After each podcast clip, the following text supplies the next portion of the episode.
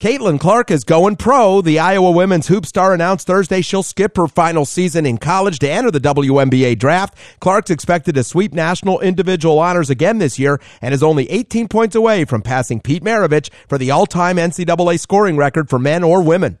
With Clark close to making more history, ticket prices for Sunday's Iowa Ohio State game are reaching record highs. Seats are going for 450 to $5,000 each on resale sites, making it the most expensive women's basketball game ever.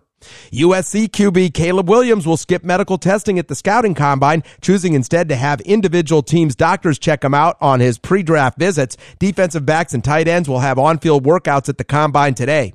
Athletic's reporting there's growing optimism the Chiefs and defensive tackle Chris Jones will get a long-term deal done. Jones played last season on a one-year contract. And former NBA center Scott Pollard is out of the hospital after receiving a heart transplant. And that's sports. I'm Scott Davidson, NBC News Radio.